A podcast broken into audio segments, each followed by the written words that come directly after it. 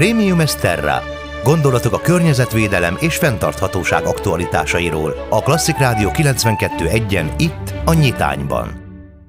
Klasszik Rádió 92, egy benne pedig a nyitány műsor, a műsorban pedig egy újabb rovat érkezik méghozzá a környezetvédelmi rovatunk, ahol a mai vendég Horváth Zsolt, a levegő munkacsoport projektvezetője. Jó reggelt kívánok!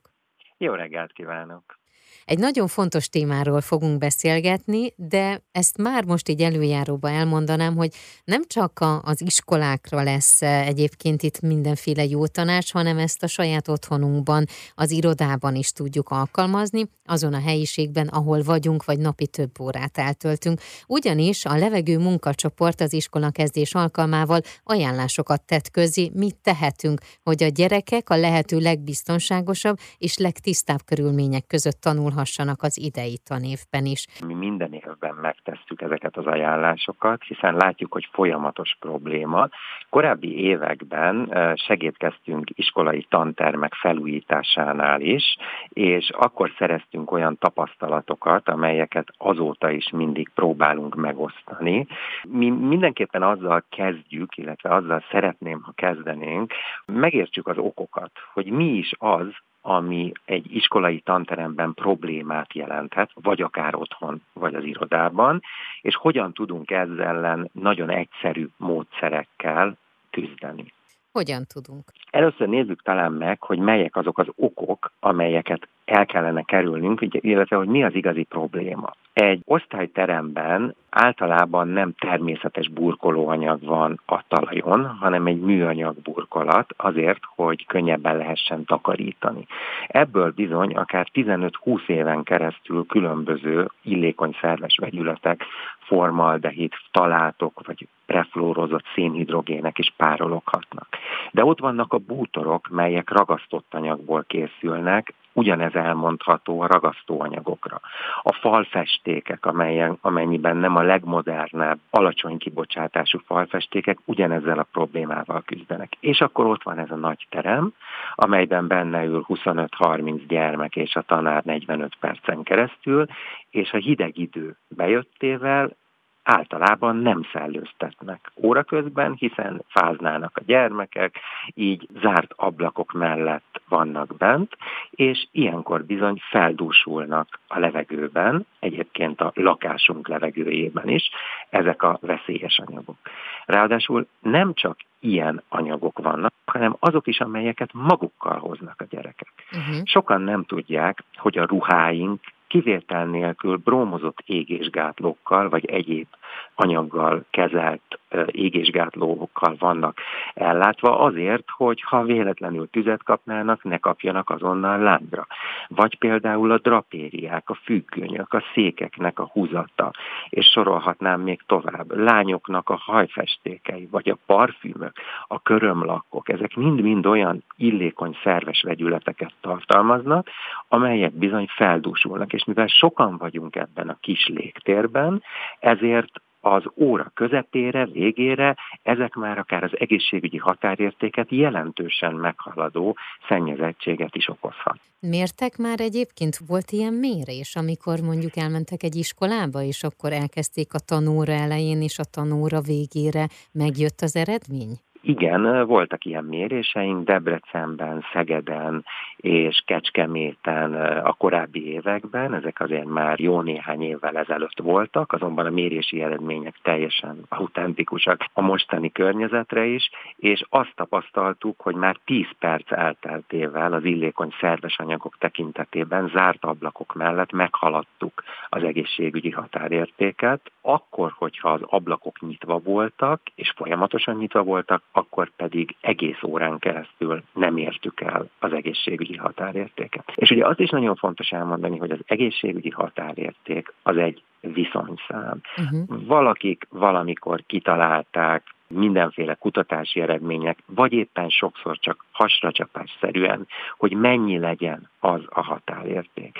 Ezért nem az a cél, hogy a határérték közelébe tartsuk, vagy éppen ne érjük el, hanem lehetőleg messze meg se közelítsük ezeket a határértékeket, hiszen a gyermek szervezete sokkal érzékenyebb ezekre a külső vegyi hatásokra, melyek akár a levegőben vagy kontaktérintkezés során bekerülhetnek a szervezetébe, az ő aktívan fejlődő szervezete, mondjuk a kisebb gyerekeknél még sokkal komolyabb válaszreakciókat ad ezekre a vegyi anyagokra, és bizony nem ritka, hogy ezért alakulnak ki azok az aszmás, allergiás, tüdőrendszeri elváltozásokat okozó, vagy éppen bőrtünetekben megjelenő betegségek, amelyek erre aztán utána hosszas orvoshoz való szaladgálással próbálunk megszabadulni, de ez sokszor nagyon nehéz, mert a kiváltó okokat nem tudjuk. Ezért kell mindent megtenni azért, hogy a gyermekeink és mi magunk is a lehető legegészségesebb környezetbe töltsük a napjainkat. Ugye most a szellőztetésről beszéltünk leginkább, de beszélgetés elején ugye azt mondtam, vagy irányoztam elő, hogy azért sokkal több ajánlás van, és sokkal több ötlet, jó tanács arra, hogy mivel tudjuk még a levegő minőségét javítani a környezetünkben. A szellőztetés mellett mi az, amire még oda tudunk figyelni? Már is rátérek el, de uh-huh. csak egy mondat erejéig még a szellőztetésre Jó. akkor térjünk vissza, mert az sem mindegy, hogy hogy tesszük.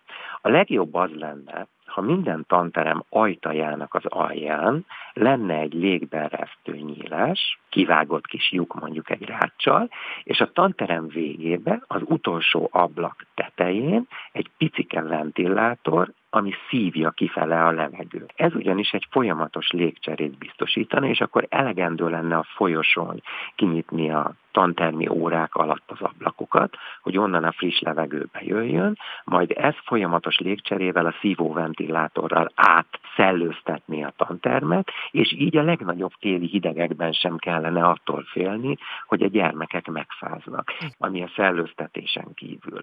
Egy iskolában nagyon-nagyon sok fertőtlenítőszert használunk, nem csak a mellékhelységekben, hanem a tantermekben is. Nagyon fontos, hogy ezeket a jellemzően klórtart tartalmú fertőtlenítőszereket ne akkor használjuk, amik előtt a gyermekek bejönnek a tanterembe, hanem az iskola végén, amikor nap végén elmennek a gyermekek, akkor történjen meg a takarítás, klórtartalmú vegyületek, amelyek ezekből a fertőtlenítőkből kipárolognak, néhány óra alatt semlegesítődnek, illetve szellőztetéssel eltávolodnak, és így már nem jelentenek kockázatot. Nagyon kevesen tudják, hogy a növények, akár már viszonylag kevés növény is, nagyon intenzíven és hatékonyan képes az illékony szerves vegyületeket eltávolítani a levegőből, ez természetesen az otthonainkra is igaz.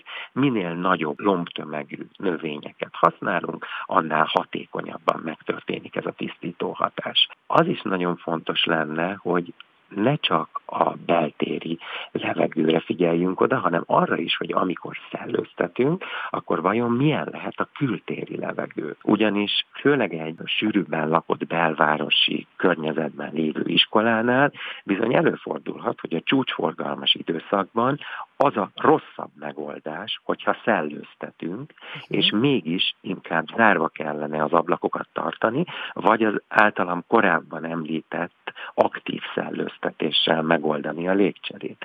Ugyanis a kintről bejövő nitrogénoxidok, kipufogógáznak a különböző összetevői, illetve a szállópor mennyisége, az szintén feldúsulhat az iskolateremben, amely megint egy más jellegű egészségügyi problémát hoz elő, amelyet sajnos csak azzal tudunk kiküszöbölni, hogyha nem engedjük be ezt a szennyezést a terembe. Vannak hivatalos mérőállomások is, de ma már hála Istennek Magyarországon is több mint 300 olyan mérőállomás működik, amit magánszemélyek vagy intézmények üzemeltetnek, például a levegőmunkacsoport közreműködésével több mint 20 óvodába és iskolába kerültek ilyen viszonylag olcsó berendezések. Mi nagyon reméljük, hogy ebből egyre több lesz, Gondolkodom, hogy mit is kívánhatnék, hogy reméljük, hogy minél több emberhez eljutnak ezek az ajánlások. Saját maguk is tehetnek a környezetükért, hiszen a mikrokörnyezetbe, ha teszünk valamit,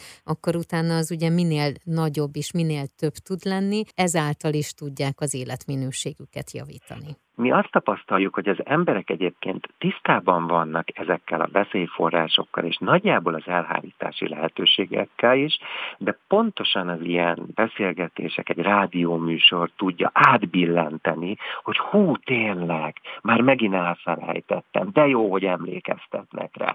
Tehát nem is mindig az ismeret hiány hiányzik, hanem az, hogy sokszor belekényelmesednek az adott helyzetbe, és nem figyelnek folyamatosan ezekre az egyébként könnyűszerrel elkerülhető veszélyforrásokra. Nagyon szépen köszönöm. Én is köszönöm szépen. Mai vendég Horváth Zsolt, a Levegő Munkacsoport projektvezetője.